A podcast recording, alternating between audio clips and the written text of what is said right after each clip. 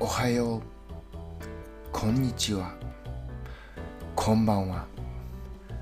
今日もこのポッドキャストを聞いてくれてありがとう。今日は3月10日木曜日。今午前9時16分。今曇ってます。でも最近天気が天の弱なので後でどうなるか分かりません。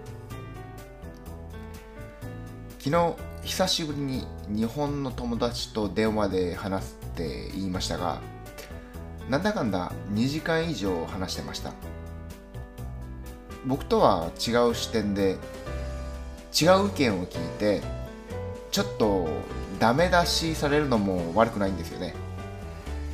やっぱり自分はまあけなされるでもないけどなんだろう。